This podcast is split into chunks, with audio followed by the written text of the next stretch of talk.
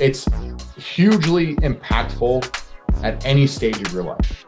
Um, and just putting yourself around the right people, you will elevate yourself to people doing things at a higher level than you um, subconsciously without even knowing it. And then you will also uh, just put on those blinders to the to the BS and the riffraff because you'll see the form and the model of kind of who you want to be and how you want to be.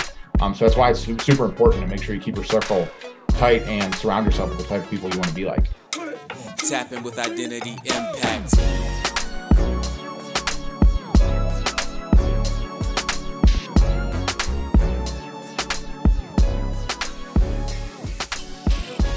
What's up, guys? Welcome back to another episode of the Identity Impact Podcast. I'm your host, Tim Cortazzo, and with me, as always, my good friend, Colin Jonov. Today, we have one of my good friends on, John Malecki. John, I kind of grew up with a little bit. Uh, we played football together uh, here and there. We were in a couple uh, newspaper article type things together, some uh, local like Fab subtle 22 flex right there. Yeah, subtle flex. I'll talk about myself a little bit. I was a decent football player. Uh, but yeah, I kind of knew John just through like newspaper articles, knowing that he's one of the better players in our area. So indirectly grew up together, I'll say. Uh, became friends through mutual friends through college. Uh, he's awesome, man. If you follow him on social media, he is a big time content creator. He does all kind of metal and woodworking stuff. Uh, just incredible. And he's built this awesome brand. Uh, I've seen him doing stuff with Home Depot and uh, he's at NASCAR races doing different things. I mean, he's just wildly successful uh, in his realm. But uh, John was awesome. He talked about so many things regarding uh, his upbringing, his playing time at Pitt, transitioning to the NFL, uh, tell some crazy stories about getting cut uh, and kind of how that all worked out. But uh, really enjoyed having him on the show. I mean, it, he brought so much cool insight and gave so many uh, free lessons to our listeners that I think will be super beneficial, especially for the young kids that are just starting on their journey.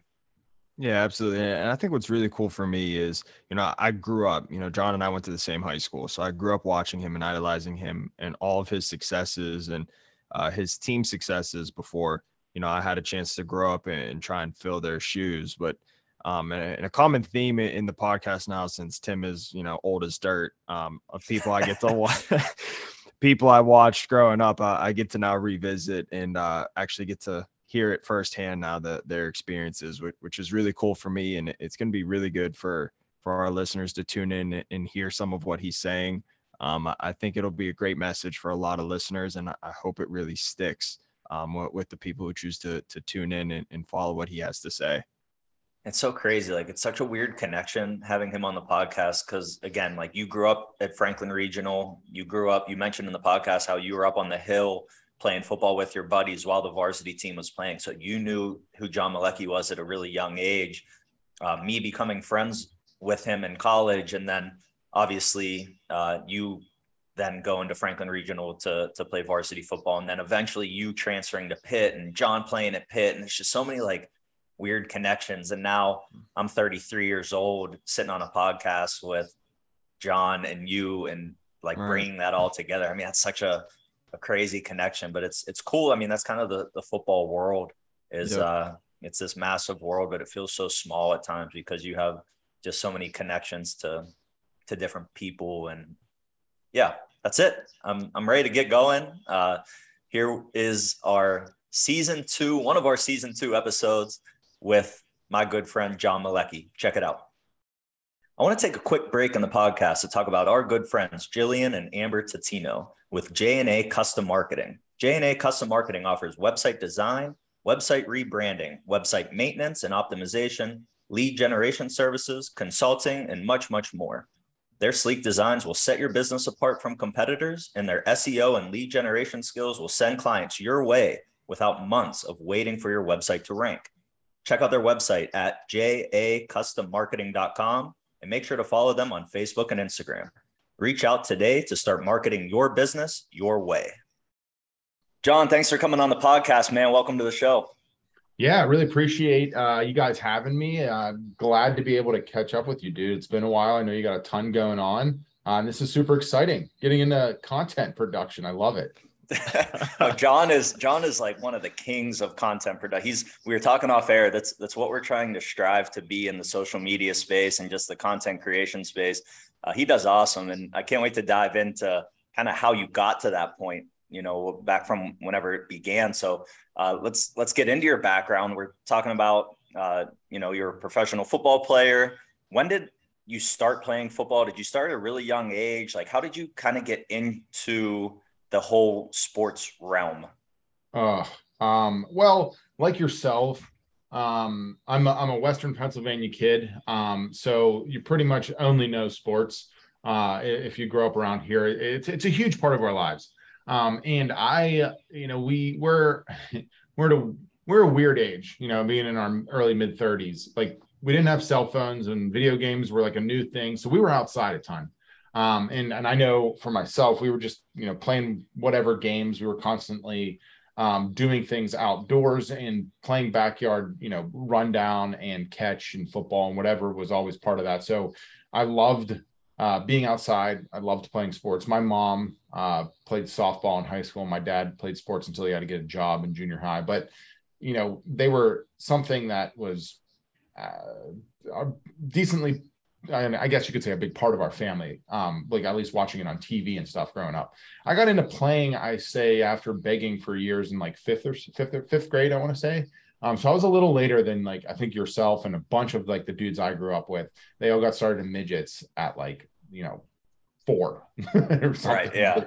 Yeah. um i didn't get which I, I, will not do that with my kids by the way. I've mentioned that on multiple podcasts. They're, they're yeah, gonna yeah. play like golf and everything else and, until they get older and then they'll figure it out. I'll be uh I'm an advocate of, you know, when they start asking to play, uh give them give them a shot. I'm not going to I'm I'm with you there. I'm not going to force my kids to do anything until yeah, until they really want to. I think you get a better end result there and we can go For talk sure. about that later. But um yeah, so I got started playing um decently young uh, like i said and then just really like fell in love with football i actually i actually played baseball as well and was and I and I love that. Um, a lot of the guys that I started playing with then are still like super close to me now, and I know you you're in the same boat. Um, and from there, I, I kind of found a knack for really just loving to hit people. Uh, I mean, I was I wasn't a huge kid, uh, like physically, like I wasn't large. I'm, I I wasn't large my entire like a big guy my entire career, bigger, but not like some of the Goliaths that are out there playing now. Um, so I was actually a, like a a running back, fullback um, middle linebacker, safety, and midgets and stuff. So I, I was I was on the the skinnier end of of, of position wise what we were playing, and then I get in the middle school and stuff. Um, started to grow a little bit and playing. I hopped on offense and defensive line. Really found a knack for for being um, a lineman and uh, a defensive lineman specifically in, in middle school and high school and stuff. And then I was able to fortunately take my take my talents to the University of Pittsburgh uh, where I was a, a four-year letterman. I was a captain. I was, uh, you know, first team All Big East, uh, first team All Academic, and stuff like that. I really gave a shit. Like I, I, I, I, I cared a lot. Yeah, um, right. And I was one of the like I was one of those college guys that you know didn't uh didn't do anything fun on the weekdays. I, I had a I really care. I got a business degree. Like I went to class and stuff, and I put the time in. I was I was never late for anything. I was I was like you know coach's favorite, and I believe if you're going to be successful in college, you should try to get on that favorite list. Uh, that's just me. Um, yeah, no why, doubt. Why would you want to be on the other side of it? um, and so that was kind of the route I took, and then I was I got picked up as a an undrafted free agent um, on draft day in 2010 to the Tennessee Titans, and we can go into that journey uh, if you'd like. But that's kind of the backstory of me getting into football and where it went from there. Did you know, like, whenever you start, like, whenever you started playing, you started, you know, obviously you had a ton of success in high school. You guys were state champs. I remember. Was your goal like you wanted to play Division One football? Was that kind of something that just happened, or was that like in in your mind, like I'm going to go get a scholarship to play in college? Yeah, that was uh no, that was it. That was like all I cared about um that and as most of us you know did girls uh so like i wanted to um I, I wanted to play football from like the moment there was one dude uh his name was moose we were growing up he played at uh notre dame and like all of murrysville and franklin idolized this dude um and he was like the only player until this other dude named bj evangelista who went played at penn state only two dudes to go play division one football um and so all of us were chasing that. You know, we all wanted to be like that guy. We were, uh, if, if, you uh, at Franklin, and PT had something similar, but at Franklin, they uh, see uh, Colin's pretty young, so he may have may have experienced this. But the hillside on the side of the stadium, when you came into the right, was like where all the little kids were playing in the mud um, yeah. when I was growing up. And so we'd be over there. There was a concession stand. I'm not sure if it's still there. And uh, you'd be behind it, and and that's where you're like you're seeing footballs getting tossed around and stuff. And I just grew up across the street from the school, listening to it, going to games, wanting to be like one of those guys. So going to play Division One was like was it for me. It's like it's all I, I remember writing it down in like third. No, what was it like the? Yeah, if I started playing like fifth grade, it'd been like fifth or sixth grade and then they buried it somewhere on campus in a capsule. yeah, playing the NFL. So like yeah. it was my dream. That's so I got to awesome. I I got to chime in. So during your games, John, I was the little kid on the hills throwing the footballs, yeah. right? Yeah, so like how you and actually uh BJ Evangelista, he ended up coaching me when I was in, in middle school. And for our listeners, John and I went to the the same high school, grew up in the same area. Um, but so like how you looked at Moose and him, that's how our class looked at you guys, right? So we were at the state championship game. You know, I remember when you guys came through our schools and shook everybody's hands, right? So yeah. Similar, exact same thing you're talking about. It's, you know, that's what I kind of went through. Obviously, I didn't have a, a, successful career as you, but I will say with Coach Bada, uh, both saying we had the same high school football coach my class has the second most wins in a three year stretch next to your class. So uh got got to flex a little just bit. Throwing there. that out there. Yeah, just throwing that out there. So we're not the best, but I'll, I'll take second best over that yeah. but but I mean, it, as you guys can kind of all see, like the, growing up in the area we grow up in, it's a big part of your life. Um, and it's a big if you want it to be. Uh, I don't think any of us were forced to play. I know I wasn't. Um, and but it, it's it's it's fun. It, it's cool. It's enjoyable. And it what like I I was saying, Tim, it was like the pinnacle dream for a lot of guys. Um, and and I knew I had, you know, an opportunity to do something special when I was when I was uh, young, you know, just by what coaches were telling me and, and kind of like seeing my performance on the field and stuff there. So yeah, yeah, going to play D1 was it was it. Like I was like, I'm going to, if I'm going to college, I'm playing football. Like that's there's no question.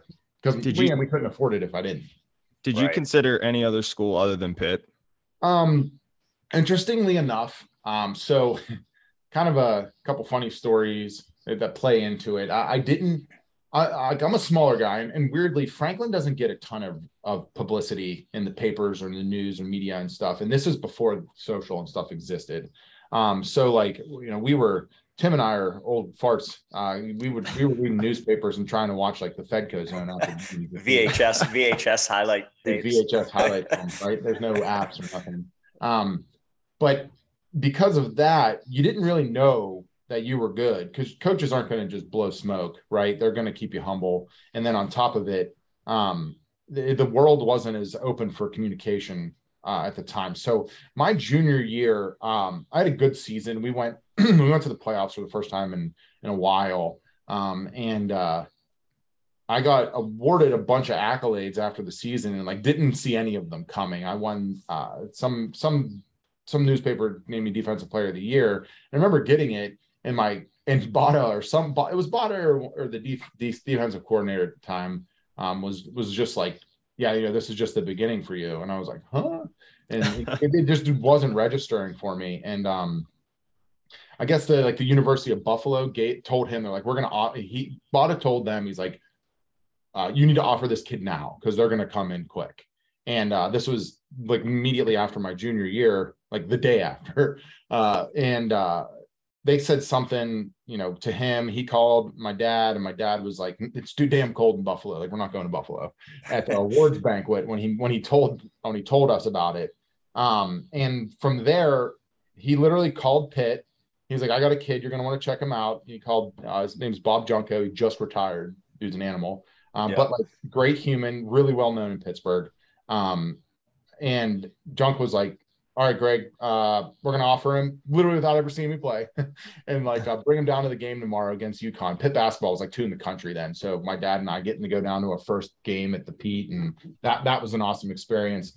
I get down there and this is like, so it's after junior year And then for those of you that aren't familiar with high school football recruiting at the time, probably still similar, you get right into like blue chip recruiting, right? So the season ends, awards get handed out to everyone, and then uh, there's like blue chip events at schools in January, February. They start inviting kids down and stuff.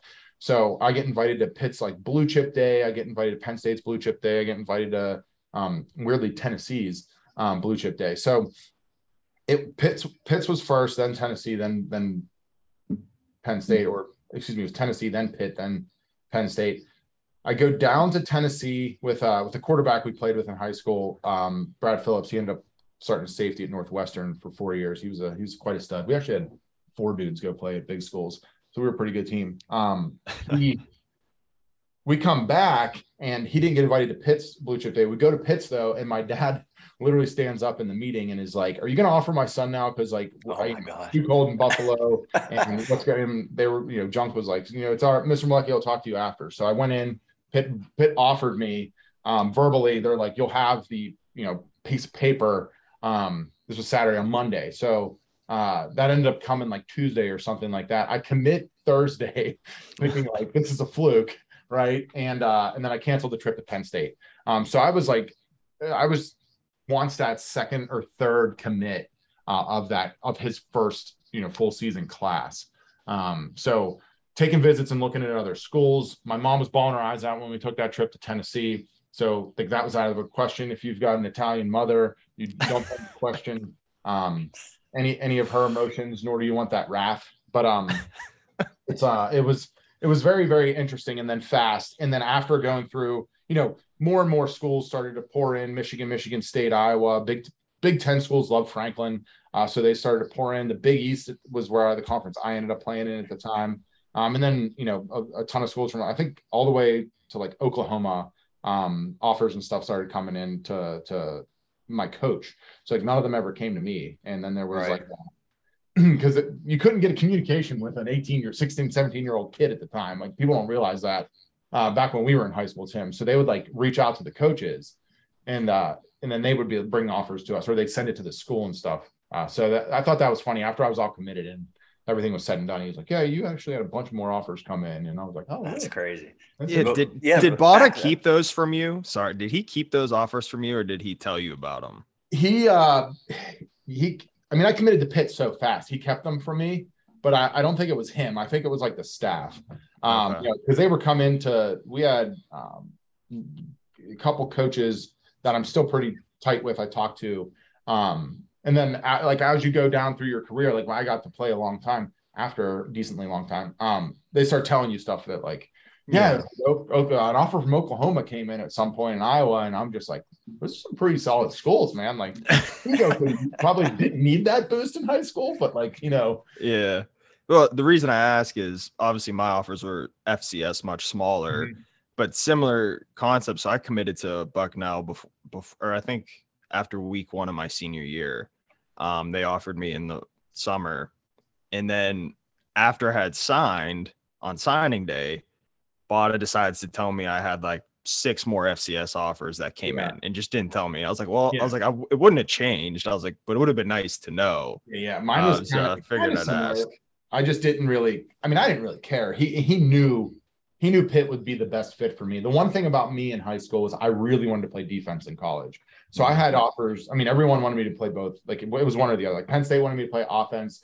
They're like, you know, you'll come in, you'll play next to AQ Shipley, who's a legend. Um, and I was like, nah, don't really know right. Like I don't want to play offense, right? I want to play defense. Uh, and I was like nationally ranked defensively, and I, I was I was good on that side of the ball. There was a dude out of Central PA, Jared Odrick, who was a stud too. So he went to Penn State. I went to Pitt. We were the top two defensive players in the state that year. Um, he he actually had a phenomenal career at Penn State and was a first round draft. He was a monster of a human, like made me look like a like a child. But I uh, remember how big that dude was. That, that Oh, kid was was huge. I remember him. Yeah. he we played in the Big 33. I tore my labrum my senior year too. So like I had one arm through the state through like the playoff run. I got surgery three days after uh, we finished, and then um, I recovered. Two, I was signed. They signed me off two days before the Big 33. So then I go up there and I tear it again um, in practice. So I actually opted out of the game. Dorn and I both opted out of the game, both getting hurt. Um, but he uh it was, but it was against him. I was playing offense in the game. Funny Jeez. enough. And then we didn't play Penn State when I was at Pitt, so I never got to play him.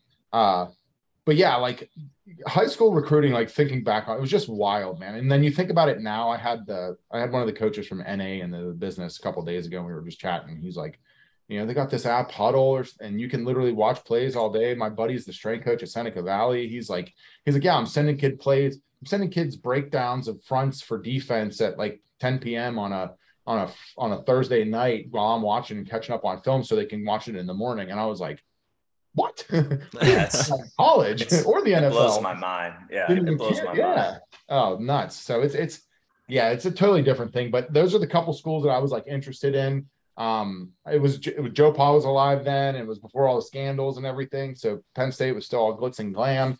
Franklin Regional is a huge Penn State school. Like everyone loves Penn State at Franklin. So everyone was bummed when I committed to Pitt.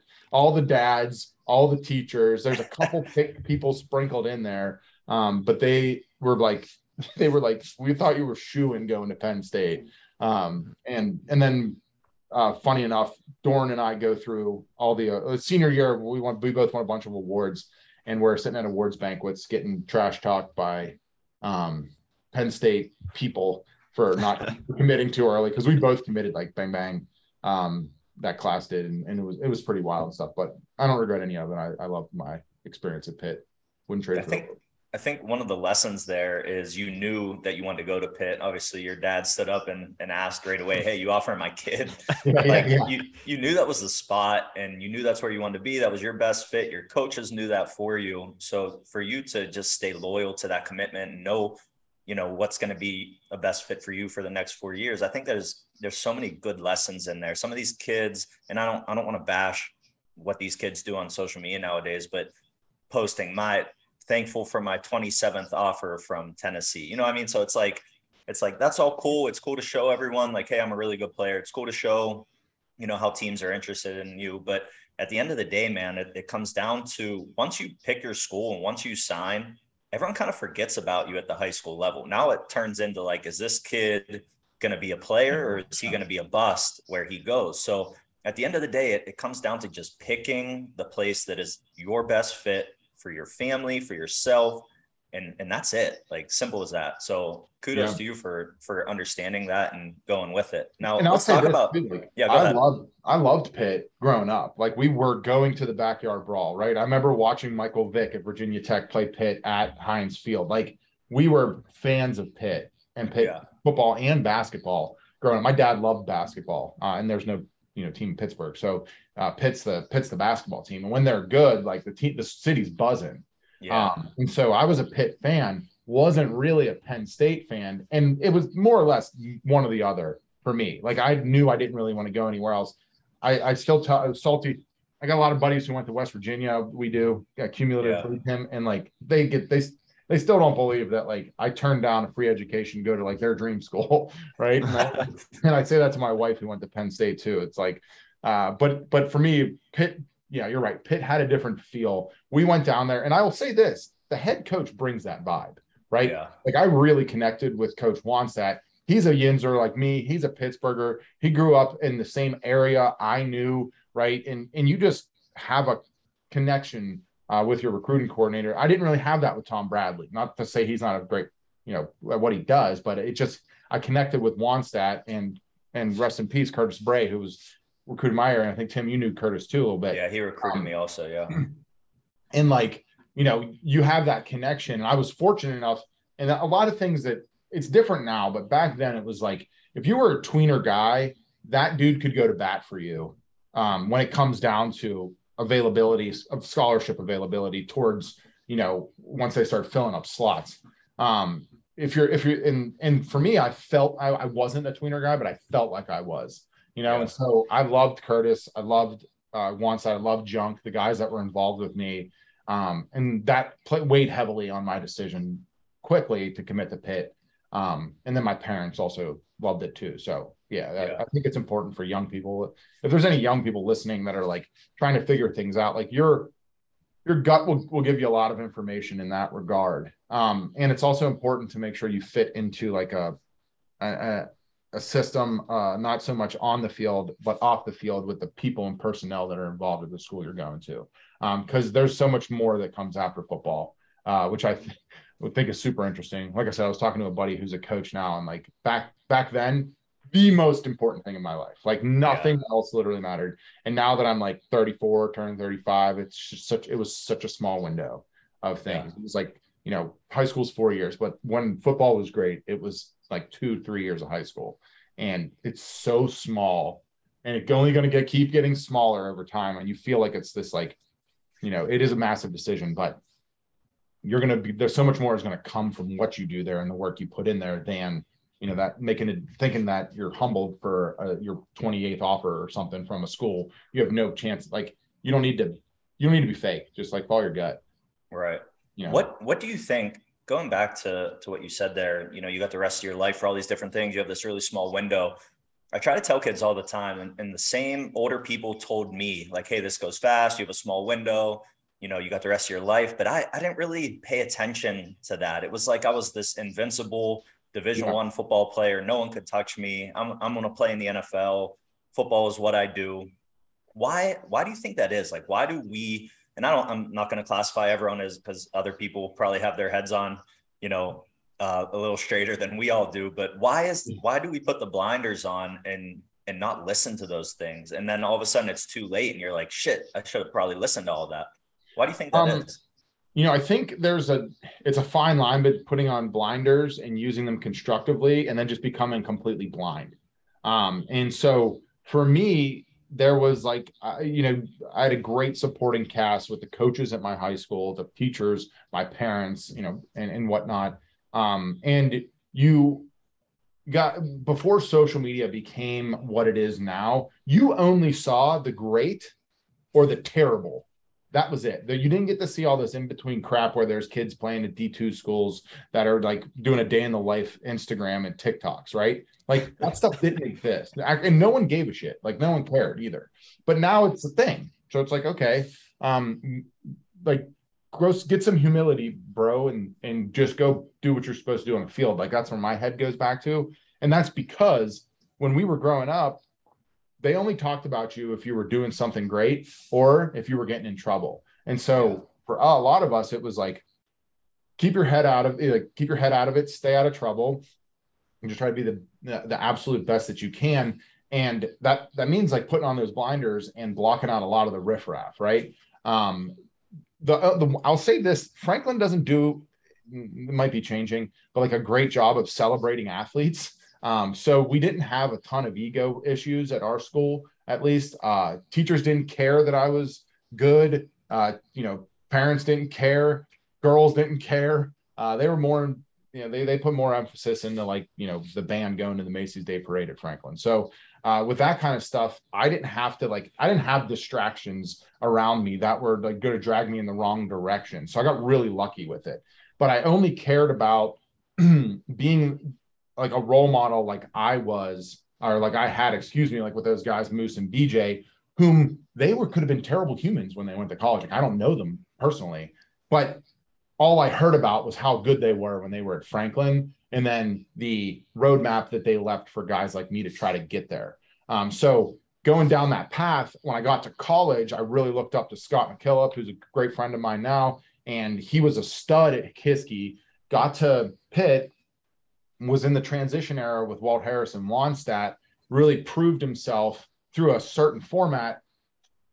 Business school, we lived in the same place, we lived together. Um, he was, you know, uh, like I said, a mentor and a friend to me. Um, kind of taking, and I just followed kind of his path, and it was working for him.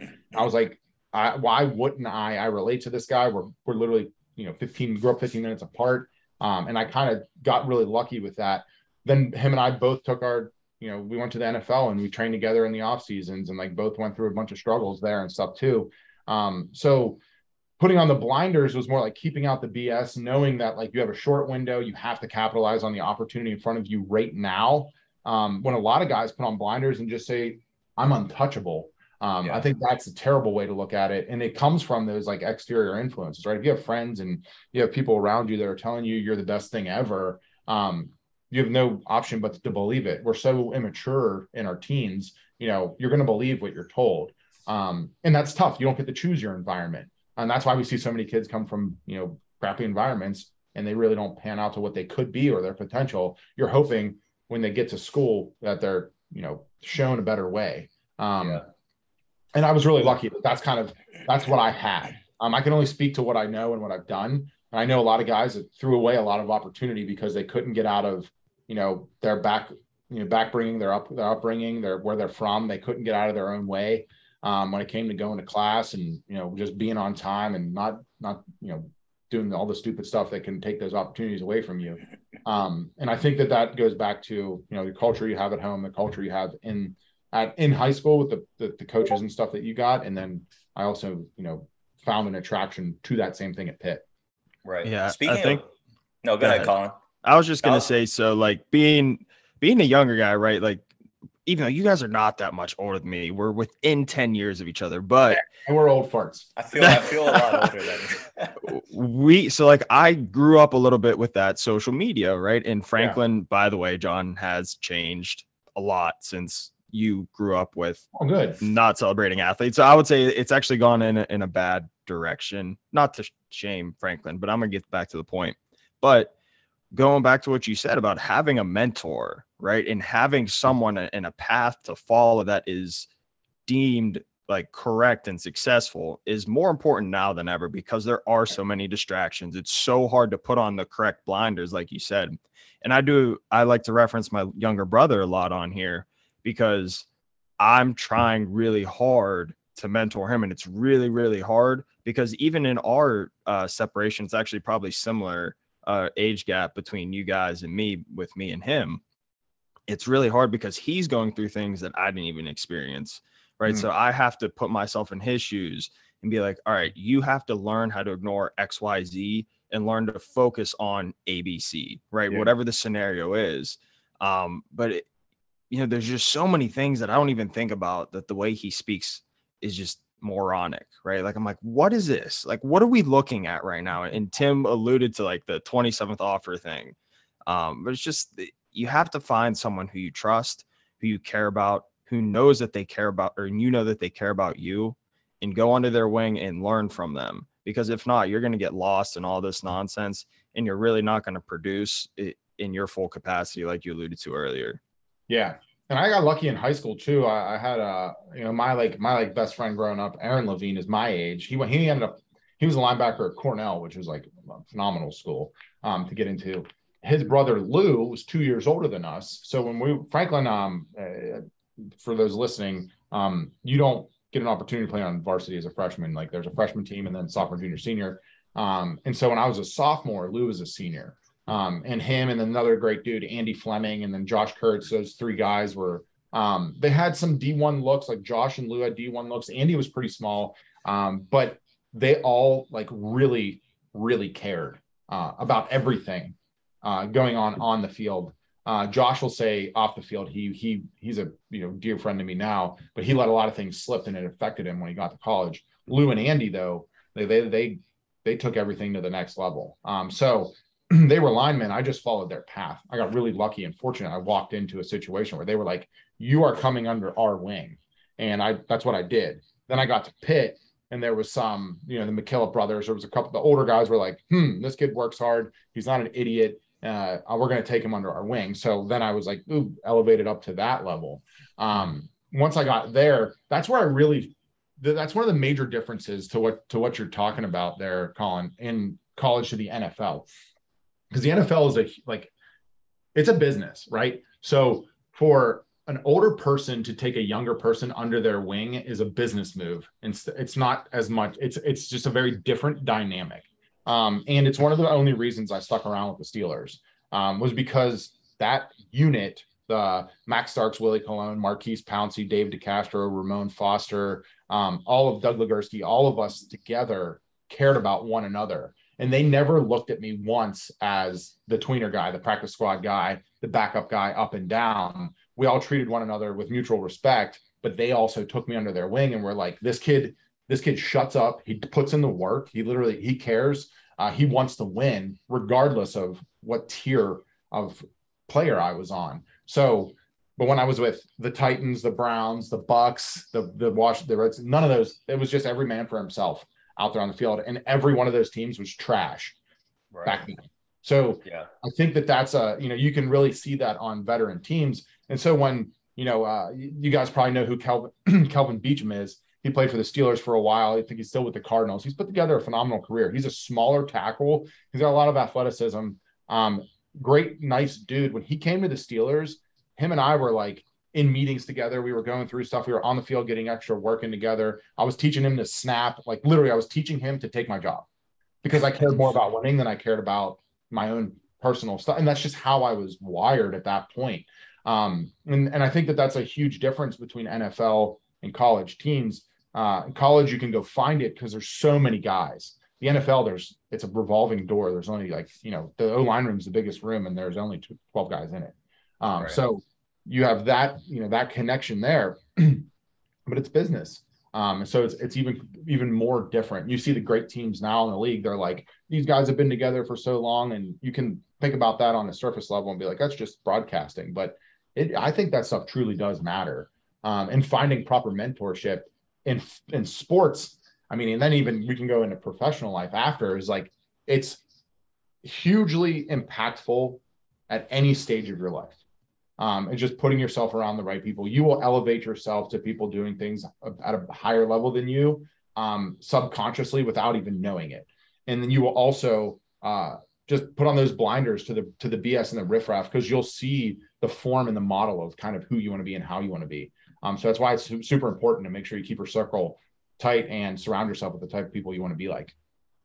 That's such a, I mean, all everything we're talking right now kind of goes back to the culture, right? And and so many people speak highly, and we'll go back to, to your days at Pitt. So many people speak highly of Dave Wannstedt and the teams during those times. You guys were very successful. There was a couple yeah. seasons, you know, you couldn't get over the hump or or whatever that may have been, but um, you know, not just for Pitt standards, but for for college football standards, Pitt was a very good team while you were there. So talk a little bit about uh, Coach Wanny you know what so many people just speak so highly of him so many people were so upset whenever he got fired and uh, yeah. some people some uh, guys still think he should be the head coach today yeah. but uh, talk about him and the culture that he created at pitt to kind of get all these stars because he was recruiting like pittsburgh if, if you played in pittsburgh you were going to pitt like he was getting everyone yeah.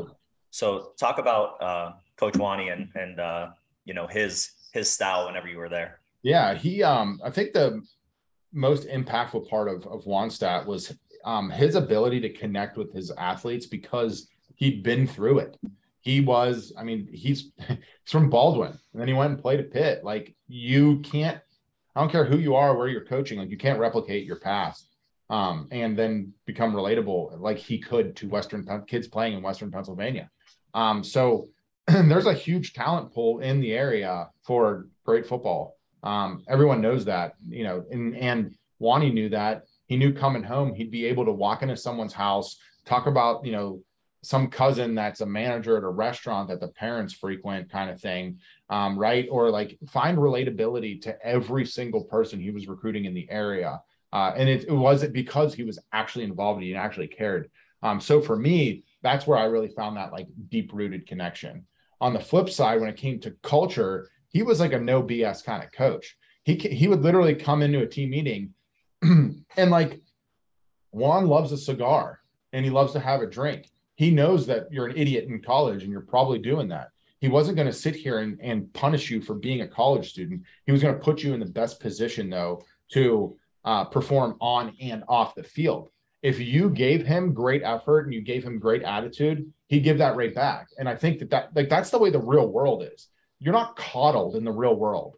Like I run a business, I have employees now. Like there's no coddling. If I lose a client or a customer or sponsor or whatever, like no one's here to like pat my back and tell me it's going to be okay. And Wanny, that's exactly how he was in, in the locker room and with his players. Like you could be LeSean McCoy, but if you screw up, he is on your ass. Like that's how it was.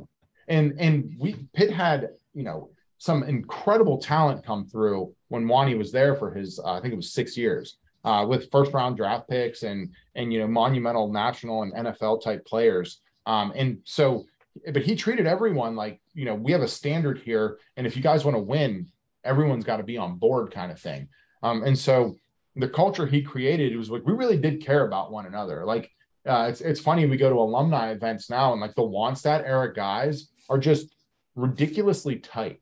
And, uh, and, and it's just like a weird camaraderie between us and then the rest of the guys that were, you know, like the Walt Harris era. Walt's still around and he's he's great. Uh, Wanny just brought a different element to it. So there was just like a different, you know, we really bought into that guy and we cared and loved loved him on a level that um, I don't know if it's common in college football. Uh, other other places, I only know what I know, right? Um, but like he he kind of had it. It was like a admirable dad who like you didn't cross but you wanted to please kind of thing um yeah. but there was there was that disconnect of like he was your dad it was like he was always on that pedestal um and you just wanted to make him proud and make him happy um but not out of fear and i think a lot of NF, uh, excuse me a lot of college coaches put that premise of fear inside their players uh, whether that's punishment or revoking a scholarship or playing time or whatever that might be. Wannstedt never pressed or came from a place of fear.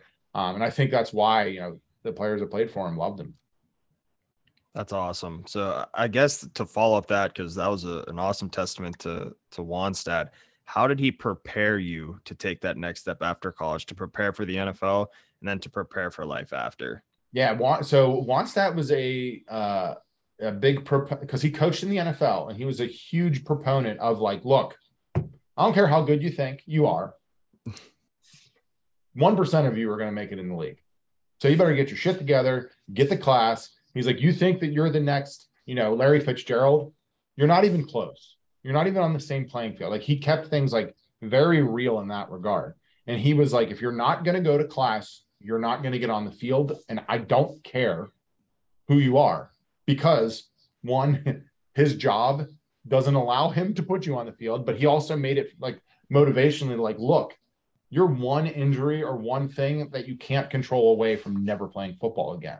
And the whole staff kind of had that breath to them too. So when it came from Wanny, you know, it was gospel. But as it came down the tiers with his with his staff, um, they also made sure that they harped on how important it was to get your butt to class to make sure that your grades were up so that you could play right um, understanding that like you could have the greatest game of your life and then break your leg in the next game on some fluke thing and never play again um, and i think that that common message of like you can't just put all your eggs in this basket um, held true for a lot of the players that came through uh, you know there's there's still some that like thought they could do their own thing uh, not they were better than the system that are like now looking back on it with probably with some regret. Um, but he was, you know, huge advocate for he would he would celebrate those that did it the right way. Uh, and and he would basically say he's like, look, this is the this is the way I want you guys to approach being a student athlete here. I want, you know, look at and he'd point out guys like Scott McKillop. He'd be like, Scott's an all-American. Scott graduated in four years. Scott's getting his MBA. Scott's never late for anything. You know, I mean, he'd make sure he celebrated the ones that were doing it right. right. And, and, and um, that for me was motivation to be like that. Um, and, and I think it's super funny. Like I was a captain my senior year, and captains are voted on at Pitt by the um, players, uh, at least for once that. So we had six captains, and he never told us who, but um, he was like, one of you was my choice. The other five, you know, were the were one of you was like on the cusp and or something like that. He he said, and I mean, I to this day believe it was me because I was ruthless with my teammates, right? Like I was that dude that was in your face. I was in Shady's bedroom, dragging him out of bed to get him to practice. I was a prick if you were late. I was a prick if you weren't going to class. If I cared more than you, you knew it because I didn't know anything better. Like now I look back on it, I was like, you know, I was probably a little bit of an asshole, but um, I got, I have very close friends now that are, that say to me, they're like, you were such a dick in college that like, I'd go to class just so you wouldn't jump me right? Like, if I'd get on you, if you were in the O line room and you weren't doing your shit, like I was in your face because it was the only thing that I could control. And I'm like, look, guys, you were going to screw up my one chance to do this, like my one chance at a championship, my one chance to bring pride and all this stuff that we talk about here at Pitt to the university. And you're going to screw it up because you can't get your ass out of bed. Like you're kidding me. Like I'll fight you. Like, and there was a lot of guys that we kind of got that ethos. And I think, and I, and I'll attest a bunch of the success we had um, my my junior senior year, you know, 19 wins and uh, in those two years to that. Um, Pitt hasn't had a team with that many wins since last year when they won uh, the ACC. So it's like, you know, there's got to be something to, to play to that to that notion. Um, but it's uh it's always interesting looking back on that, like, you know, uh, the way things were done, um, and then seeing how you can potentially implement it into your life now. You know, with whether it's uh, you know, being disciplined, being diligent, understanding that it's not just one singular focus at all times. It's an your life is an all-encompassing thing. Um, especially when it comes to preparing yourself for the workforce, preparing yourself to be on teams and and work in the real world and parent and be a husband and all that kind of stuff too. Do you think that came? Do you think you were kind of just born with that ability to? Because because there are different types of leaders. Like I, there are leaders that just do things and people watch and, and they follow just because of the respect for it.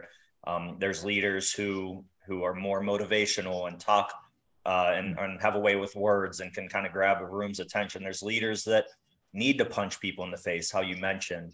Um, I, I, think all teams need someone like that to hold each other accountable and and it only works if you're doing the right things as well. Like you can't be a dickhead and then go out and you know Get and mess around. Right. Exactly. So you kind of have to follow with with uh, follow up with holding other people accountable. But do you think you were kind of just born with that? Is that something uh, your parents instilled it in you, or where yeah. do you think that comes from?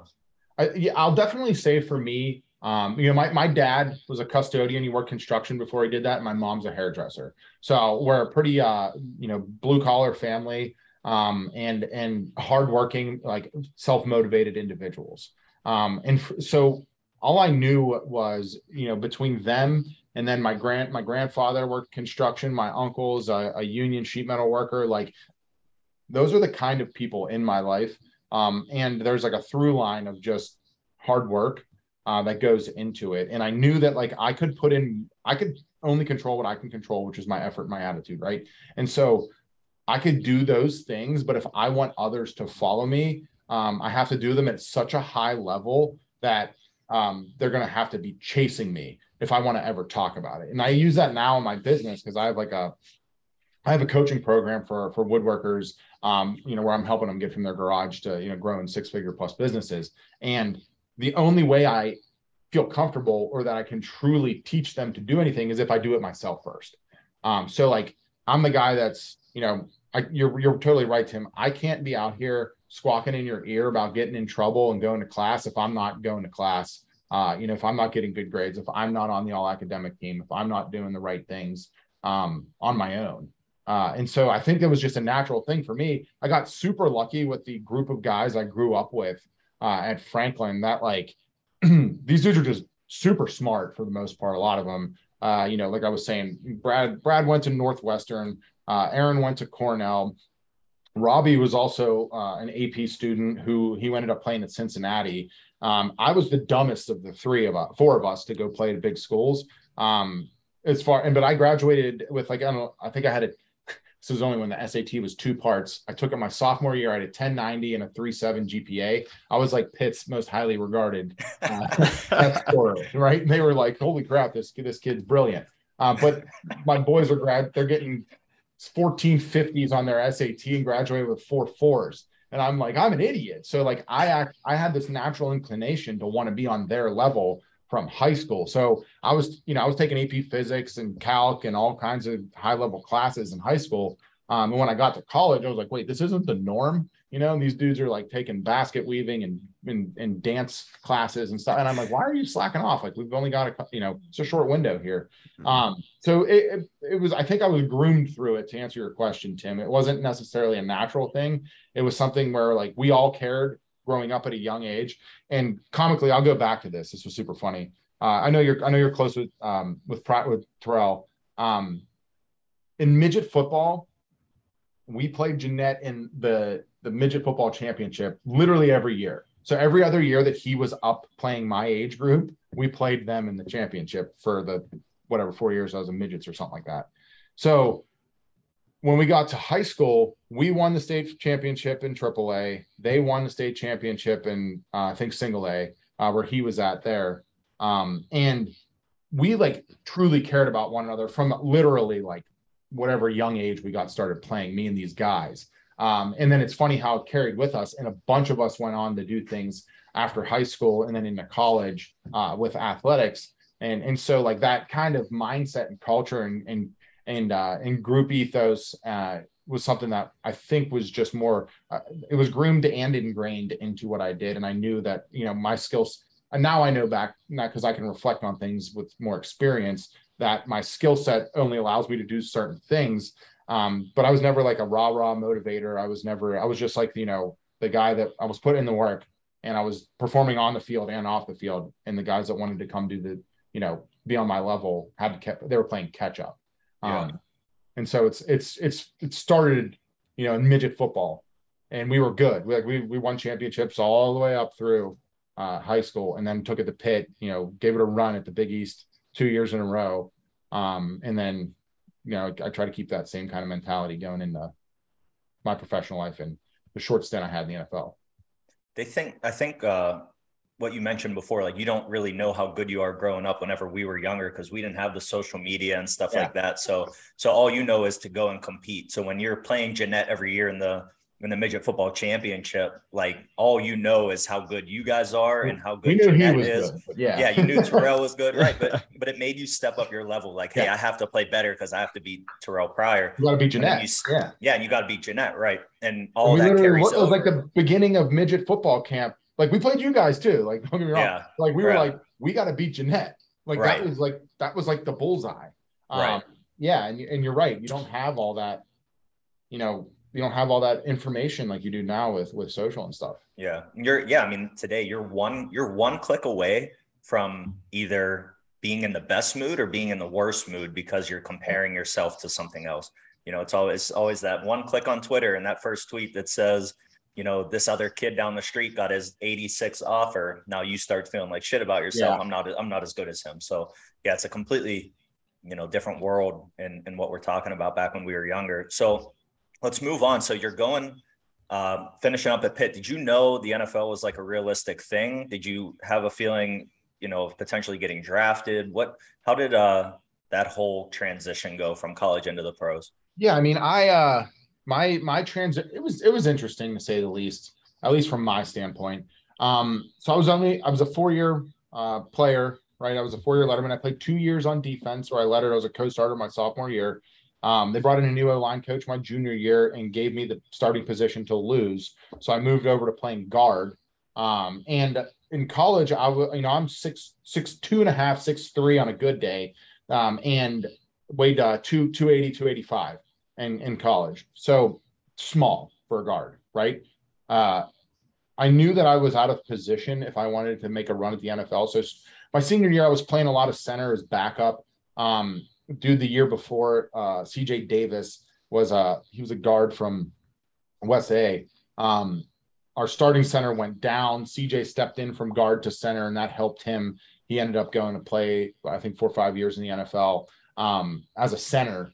Uh, so I knew I was going to have to have those skills um, to get there, and I was going to be an underdog going into senior year. Um, after senior year, when awards came out and I was first team all conference and stuff, uh, you know, a lot more agents and stuff started calling. I ended up I signed with a guy. Um, his name's Bill Parise. He was he was uh, James Harrison's agent. Um, but like a local dude really loves um, like the middle tier uh, draft pick, undrafted kind of players. Um, and it was like really specialized in that.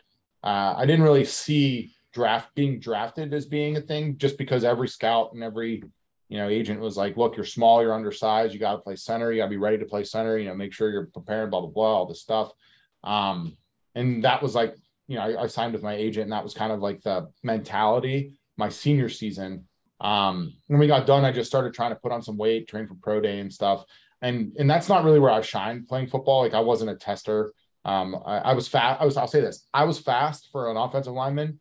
Um, but I wasn't like you know jumping through the roof, or I wasn't uh, you know bench pressing a million pounds uh, or squatting stuff like that. I wasn't like crazy strong in the weight room. I was above average, but that was like at best. When you get the guys that are my size that put in careers like AQ, going back to him, you know, dude could you know, squat a tank and and bench a car like he was monster in the weight room.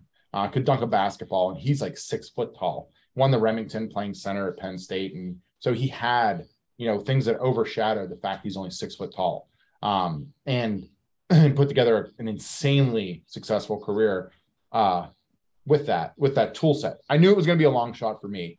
Um, and so I kind of had that like underdog chip on my shoulder mentality. And I just, I just trained as hard as I could. I think uh, there was some, you know, once that ended up getting released after my rookie season, Buddy Morris was then looking for a job. So Scott and I actually trained with him one on one that those next two, two or three off seasons um, because he was between jobs, uh, which was super interesting and different. Um, I think that gave me a little bit of an edge when I went to training camps and I'm running circles around these guys. Um, you know, because on film that stands out. If I'm 80, 82 yards downfield blocking some guy uh, on the drive, you know, that that's that's the kind of stuff that coaches liked in me because I didn't have the other intangibles. Uh, right. So it was always a long shot mentality. Uh, and I think when you get to the NFL, going back to it, a lot of people don't realize unless you're a top couple round pick and you have great size, you know, it, your coach does matter. The system you get into does matter a ton. Um, you can even be a top tier guy, uh, and if the coaches aren't bought into, you know, your skill set and who you are, it's going to be hard for you to fight that uphill battle. And um, I got really lucky with the Steelers with their line coach Sean Kugler for a couple years. Um, before they released me, they switched their line coach. I got that, you know, I didn't like yeah. So right. yeah. Did you kind of know like it was that was the end? Like when when because you bounced around different places. I remember a story uh, talking about how you know you got cut before training camp even started because they needed a running back or something like that. Yeah, yeah. I, I, remember that being a that being a thing. But the the final time that you got cut, did you kind of know that was the end of your career, or was it going to be like, hey, I'm going to keep pushing at this, or was it kind of like I got to find something else yeah. to do? No, that was the gut shot. Like we didn't see that one coming at all. Um, I was on the active roster the season before, um, and I was uh, Legursky, Doug Legursky, and I were the two swing interior guys on the Steelers, and I think that was a 2012 season. Um, Doug took a he took a took a job with the Bills, uh, so he went up there to play for Buffalo. So it was just me. I was the only veteran backup on the team. They brought in a couple other guys in the offseason. Um, and then we brought in a new line coach. I was your like all of training camp, all of summer, every like I was it was me. It was the minute Ben came off the field, I went in the game. So I took more snaps during training camp than any other player on the team that year. Um, and I also graded out higher than any other offensive lineman because I took so many snaps. It, it, was a numbers game, ended up working in my favor. Uh, supposedly, this these are things I was told by the newspapers. I'm not paying attention to any of that while I'm playing. Um, so I didn't see it coming. It was like you know I was there. Um, for those of you that aren't familiar in the NFL, uh, the last Thursday uh, of of preseason um, is like the backups opportunity to go earn a job. So they actually, uh, I'm I'm playing in that game. Ben didn't touch the field, so I was I was in with uh, with Gino uh, Gradkowski for the full whole first half. Um, another Toledo guy for you. He uh, I come off the he comes off the field. I played another series or two at guard. Um, and then they took me off the field, and I was like, "Oh, they wanted to get some of these young guys more reps." Um, that was a weird, that was a weird preseason because Gino he was taking a lot of step, a lot of snaps, um, and so we go home. I don't get every every other Friday. I've gotten a call every every other season. I've been in the league. This is my fourth year, um, and gotten cut. Right, then I've been cleared waivers, got signed back to practice squad on on Sunday. Um, didn't get a call Friday didn't get a call Saturday. And then I don't know if you were there, but I was out with a bunch of hooligans uh, that, that you and I are friends with. They like drug me out because I'm just at this point like a ball of anxiety. I know you have to be on that roster on Tuesday at 4 p.m. Like that's the only thing that matters. Nothing else matters. But I've got, you know, I'm the local guy who went to Pitt. Uh, I'm finally getting my shot to make an opening day roster, and the newspapers are calling, the TV stations are calling. Uh, they're literally like beating my ear in, and then they were they're releasing rosters with my name on it and like you know what are you going to do when that's your entire external influence? So like everyone's just super stoked that they think i made the team. Um and we're all out and i'm talking like there's staff and stuff that's like calling to congratulate. Sunday i go home i'm at my parents house um having dinner. My dad and i actually went out to like the, the local gander mountain to go pistol shopping because I told him if I made the opening day roster, I'd buy him, I'd buy us an actual Colt 45s. Um, So we're just we're just kind of out like getting our headspace, and it's no shit like 7:30 p.m. and Colbert calls. I get the random number on my phone, and it and like I'm even feeling it now talking about it. Like yeah, it's, it's like that.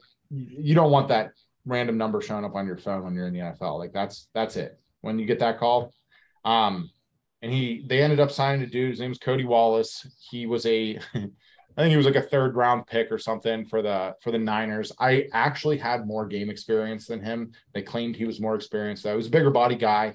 Uh, Jack, the new O line coach there, didn't really he didn't care for anyone. He just kind of came in, was filling in for Kugler. Um, didn't go to bat for me really, but so you know they ended up releasing me. Um, I went to Kansas City, took a tryout that Thursday. Um, they were like, yeah, you know, they were good. Um, they didn't need anyone, but they were like, "We'll keep you in mind." Uh, the I think it was like two weeks later, my agent called and was like, "You uh, Philly wants you to come in for a workout," um, and I was like, "I'm done." Like that was yeah. it. That was like my heart was gone. Um, the only reason I always say this to everyone, the only reason I was ever good at football is because I just really, really loved it. Um, I didn't have any crazy skill set. I didn't have any crazy like like I don't think you know God really gifted me with any athleticism that nobody else has. Um, I just love to play the game. Uh, I love the ins and outs of the game. Um, and I prioritized it, I think, more than a lot of people do, uh, you know, for a long period of my life. and that's what made me good. My heart wasn't in it anymore. And I told him, I was like, I'm done. I don't want to play for Philly. I played for the Steelers. like, that's all I wanted to do. Um, and I think that's it, you know, because uh, I got friends that have been chasing practice. They've been going to training camps. They went three, four, five, six years after they got cut that last time. And I had no practice squad eligibility left. So it was either show up and make the roster or don't. And uh, it really felt for me that like that was just the end of it. So I hung up and uh, didn't realize it at the time, but that was the last time I ever played. That's so crazy. Wow. I mean, that story's yeah. insane. Just again, I, I, had that feeling just you talking about getting that random phone call that yeah, never showing up, and you know that. Uh, you want to you want to hear some here's some icing for you to wrap the show. Is that season? So they go into week one they call an outside zone. They're playing a team that ran an underfront, uh, and they're calling a weak. It was a weak side. I can't remember what the literal name of the the play call was, but they're running a weak side inside zone.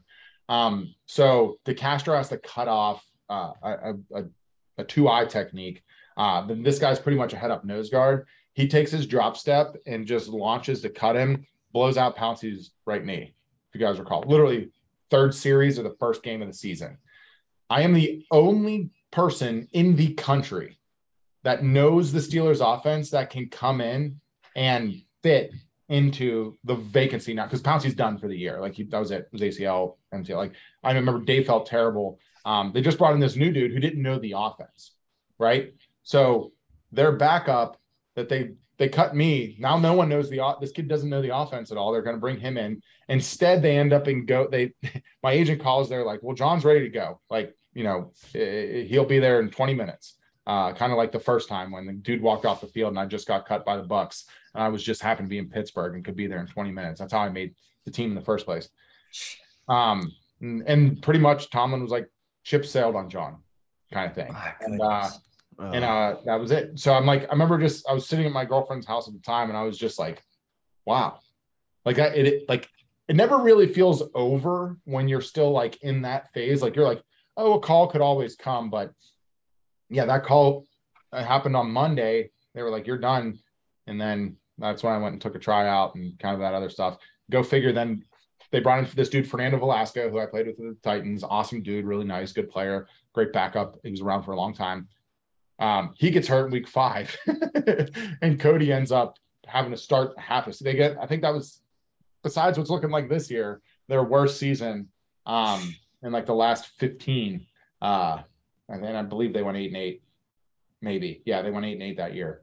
Um, everyone was just beat up that season. Yeah. Mm-hmm. So last thing, uh, again, thanks for taking a little, uh, little longer with us. But last thing, so it's probably one of the lowest of your lows in your football career. You know, mm-hmm. just kind of knowing that it's the end.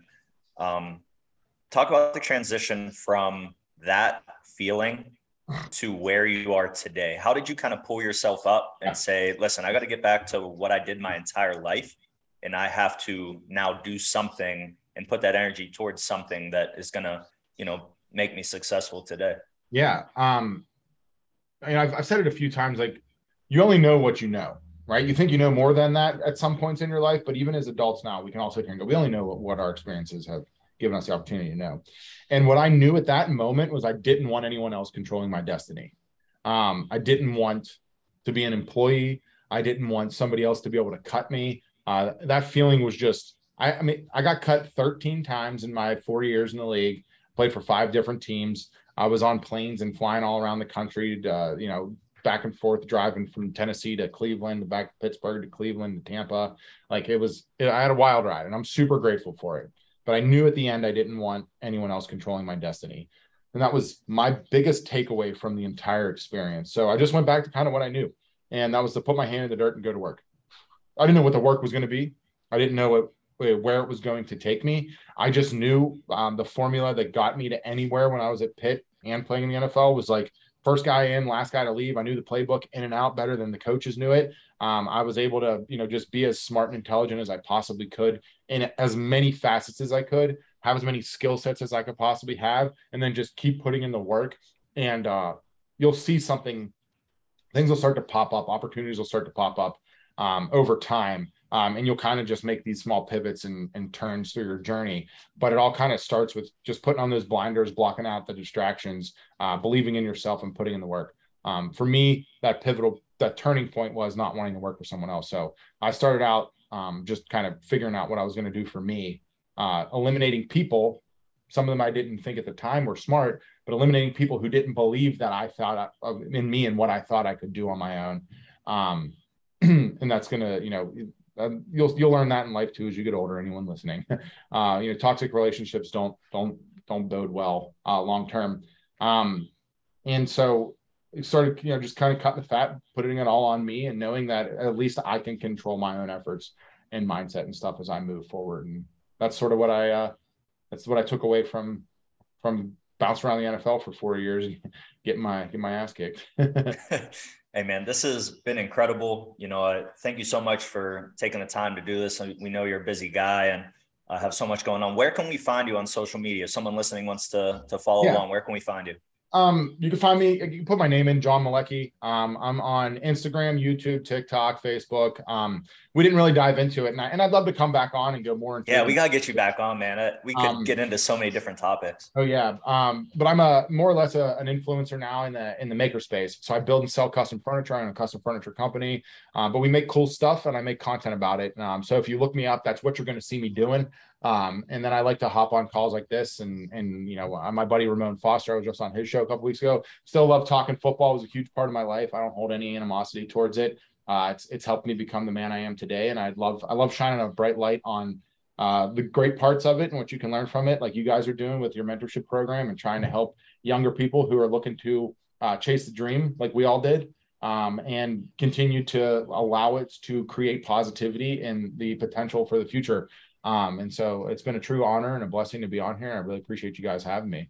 It's awesome, man. Yeah. Thanks so much again. Yeah, we'll, we have to get you back on. I'd, I'd love to hear more about uh, the business and everything. I mean, what yeah. you're doing so awesome. It's so uh, just different, you know, and you're just creating creating this brand for yourself and yeah. and uh, creating a life for yourself. Obviously, you're a you're a new dad as well, and uh, yeah have a, have another one on the way. I don't know if you officially announced it or if I announced it for you. You can do the but, first. It doesn't come out for a while. So we're in the clear. yeah. This this will come out for a couple weeks, but uh, but yeah, man. Th- thanks again so much for coming on. We appreciate it, and uh, that's it. I appreciate you, man. Thanks. Yeah, yeah. Thank you, fellas. Thanks, man. Great to meet you. Uh, have a good one.